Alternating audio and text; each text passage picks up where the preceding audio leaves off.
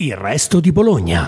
Tutto quello che non sapete sulla città delle due torri.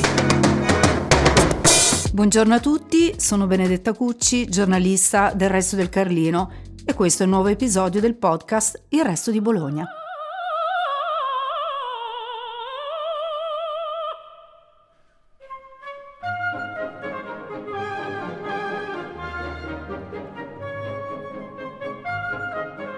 Non voglio raccontarmi splendida e arguta adolescente.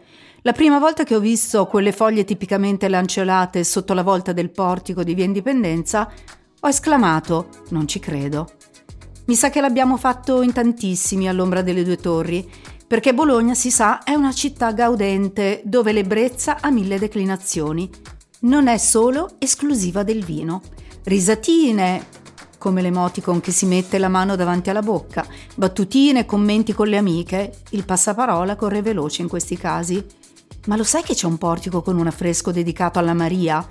Insomma, era una ragazza e a quei tempi, gli anni Ottanta, non c'era motorino che sul parabrezza non avesse appiccicato l'adesivo della foglia della marijuana accanto a quella di Jim Morrison e per ultimo il ragazzo con la chitarra tracolla, il vagabondo. Riders on the storm.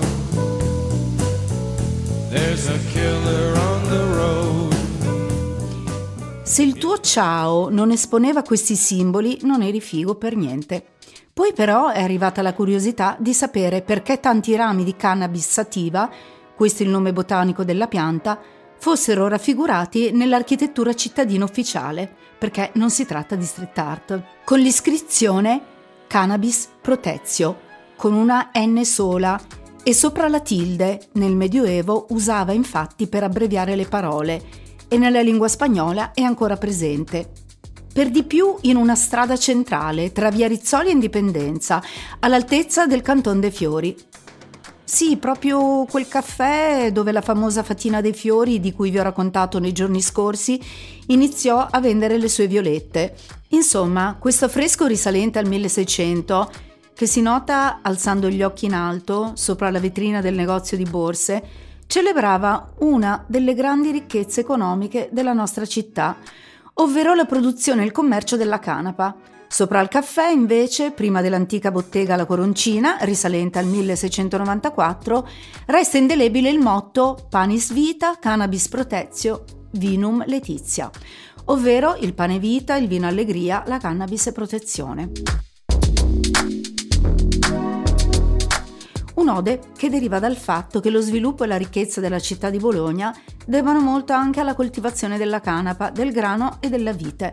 Un fatto curioso, ma in fondo storia dell'epoca, che ci porta inoltre a intraprendere una gita nella Bassa Bolognese, proprio alla scoperta di questa memoria economica fondamentale.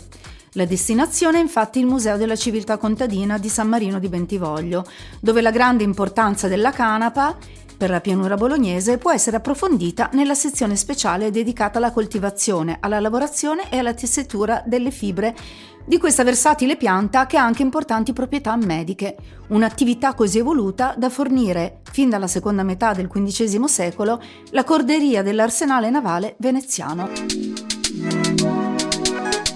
Tra fotografie d'epoca e antichi strumenti agricoli, il museo ci accompagna nella storia quotidiana dei contadini di queste terre, impegnati nella semina, nella raccolta e nella macerazione della canapa. Altre tappe che testimoniano il potere della cannabis ci introducono poi a Budrio, uno dei centri di maggior rilievo nella lavorazione di questa fibra, negli anni tra Rinascimento e Illuminismo, proprio grazie a una tecnica avanzata di tessitura, e poi a Pieve di Cento, dove all'interno della fortificata Porta Asia è collocato il locale Museo della Canapa. Il portico affrescato con la scritta Cannabis Protezio è talmente famoso ormai da essere inserito tra i sette segreti di Bologna, che poi secondo me sono molti di più, ma in effetti il 7 è un numero magico, ci sta bene, è il numero della completezza i blog italiani e stranieri poi impazziscono per questo tormentone. Peccato però che a parte segnalare e tradurre la famosa ode al grano, al vino alla cannabis, non si racconti di più. Ad esempio dei bellissimi affreschi attigui. Sotto la scritta dedicata alla canapa c'è una donna al telaio, sulla destra un arcolaio confuso svettante e due scritte. una un po' rovinata e l'altra che recita il Piagentil, riferendosi al movimento attivato dal piede di una donna. A sinistra invece il bindolo per fare le matasse e la scritta Io ruoto e tu sospiri. Che delicatezza nella raffigurazione di questa attività che faceva girare l'economia. Poi, tornando recentemente a guardare gli affreschi che fanno del portico un piccolo museo a cielo aperto, con iscrizioni anche per terra sulla splendida pavimentazione, mi sono resa conto di non aver mai saputo il nome di chi ha realizzato quelle opere d'arte. Mi sono anche domandata il perché del loro posizionamento sotto queste volte del 400, proprio in questo punto della città. Come dicevo, poco prima, sono all'altezza del Canton dei Fiori, già Casa Scappi, e da un certo punto della storia Casa Stagni. E allora la fortuna mi viene incontro, perché posso soddisfare le mie curiosità parlando con Elena Stagni, discendente dell'antica famiglia, che proprio recentemente ha pubblicato per Pendragon Canton dei Fiori, l'avventura di un'idea.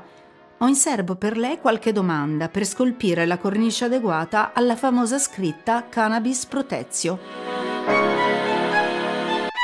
Buongiorno signora Stagni, chi ha eseguito gli affreschi del Canton dei Fiori e che storia hanno? Gli affreschi sono opera di Augusto Sezzanne, architetto e pittore fiorentino di nascita, di, però formato culturalmente a Bologna, che ha lavorato oltre in città, oltre che al Canton dei Fiori, in vari, varie parti, a Palazzo Pizzardi, alla Palazzina Maiani e anche a Venezia dove ha partecipato a tutte le biennali e lasciando anche tracce della sua arte nel territorio.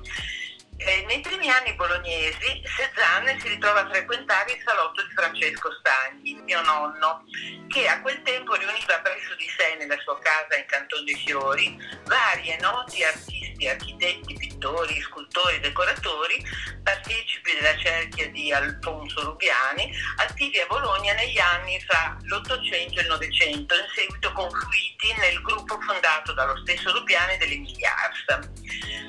Dalla frequentazione di questo gruppo di interpreti dell'arte nuova, Francesco Stagni, che era lui stesso pittore e amante delle belle arti, matura l'idea ambiziosa di eh, ricostruire la sua casa Fiori, che è sullo sfondo della piazza Nettuno, come sappiamo, all'incrocio fra le principali vie cittadine impresa è decisa insieme all'amico Augusto, eh, Augusto Sezzanne, cui affida integralmente il progetto non solo per un rinnovamento tecnico-economico, ma per farne un segno dell'arte del tempo in grado di testimoniare il suo ruolo di attivo protagonista di quel movimento fra i suoi concittadini e di fronte alla città. Viene deciso allora che questa casa, più che un restauro, sarà una interpretazione. Eh, di conseguenza la messa in opera del progetto modifica il prospetto della casa d'angolo che viene innalzata di un piano e ricostruita integralmente, salvando solo l'antico portico, in modo specifico l'armonizzazione del nuovo prospetto con il contesto medievale della piazza è ottenuto con una fantastica rielaborazione elementi tardo-gotici rinascimentali in cui si innestano elementi pittorici dell'arte nuova di intonazione liberty.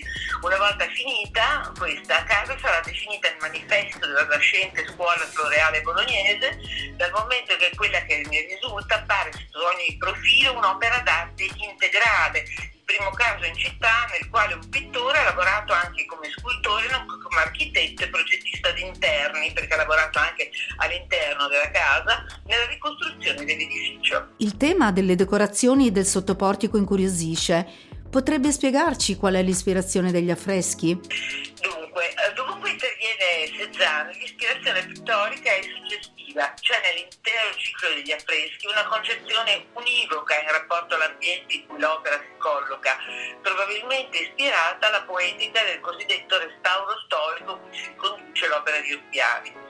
Come gli affreschi del prospetto, vi spiego, trovano la loro ispirazione nel contesto tardo medievale della piazza, allo stesso modo quelli del sottoportico sono ispirati dalla natura del luogo circostante che era tradizionalmente nel Medioevo l'antico mercato dei fiori, da cui il toponimo Canton dei Fiori, e nel momento in cui Sezzane dipinge il mercato settimanale del sabato dei contadini che vengono dalla campagna in città a cambiare le proprie merci.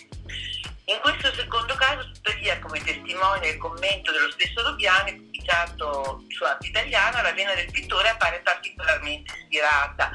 Eh, non cito le parole di Rubiani, se no magari andiamo un pochino troppo oltre, eh, dico quello che l'articolo di Rubiani eh, riferisce, illustrando i dipinti delle lunette delle volte in cui il soggetto è coerente con il tema illustrato nelle diverse parti del sottoportico e dando una spiegazione delle scritte che riferiscono alle culture tipiche della campagna bolognese, illustrate con mano felice da Cézanne negli affreschi delle crociere, con l'indicazione delle loro principali virtù. Quindi nella prima crociera verso la piazza c'è la dite con i grappoli con la scritta Vinum Letizia, nella seconda la pianta della canapa con la scritta Cannabis Protezio, nella terza le spighe con la scritta Panis Vita. Da segnalare facilmente equivocabile poi riferimento alla cannabis che tanto attrae turisti e curiosi di passaggio a Bologna che non mancano di fotografare tutto. Questo è il motivo anche per la presenza di un negozio vende derivati dalla canapa in dopo. Eh, si deve intanto pensare perché tutto può accadere in quel momento, cioè perché può accadere l'opera, perché succede allora. Dal punto di vista urbanistico ed economico, mi riporto un attimo più indietro, gli anni che seguono l'unità d'Italia, in particolare primo scorcio del XX secolo, ci, del XXI e del XIX secolo, che è quello che ci interessa, sono per Bologna un periodo straordinario di trasformazione, nel corso del quale la città si trasforma da un marginale economicamente arretrato legato al pontificio a centrale ricco crocevia di scambi commerciali tra il nord che è già industrializzato e Roma capitale. Deve pensare infatti che in pochi anni si rinnovano in città il governo pontificio eh, il governo scusate, politico in cui il sistema assoluto pontificio è, eh, è sostituito da quello monarchico parlamentare la pubblica amministrazione e soprattutto la classe socialmente dominante che da aristocratica religiosa si trasforma in borghese laica.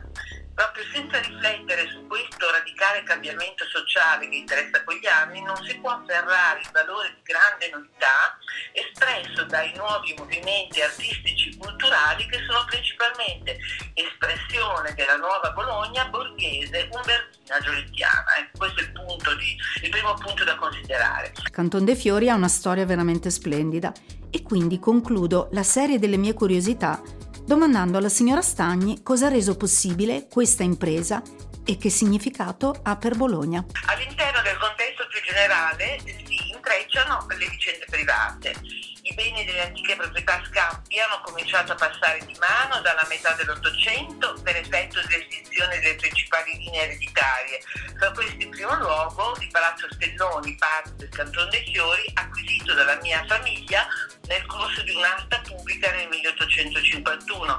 Seguiranno poi altre acquisizioni di stessi beni ed il risultato apprezzabile che si può constatare è che sul finire del secolo XIX immobili diversi dell'antico patrimonio Scappi si ritrovano riuniti in mano a Francesco Stagni all'interno di un unico insieme che rivela un comune destino che va oltre la singolarità degli edifici che lo compongono.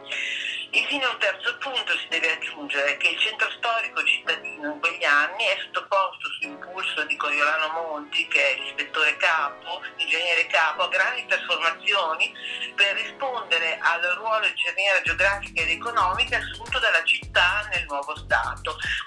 le premesse più generali per comprendere quanto è accaduto. Allora, fatto queste considerazioni, possiamo così concludere che probabilmente solo in quel momento che nel salotto di Francesco Stagni si può concepire e rendere possibile l'opera d'arte integrale di Augusto Cézanne. Il progetto si può leggere come un'affermazione dei nuovi valori borghesi e sulla traccia del disegno urbano che si stava affermando in quegli anni, come un intervento coerente volto ad un recupero di immagini del centro storico cittadino coinvolto in questo sviluppo.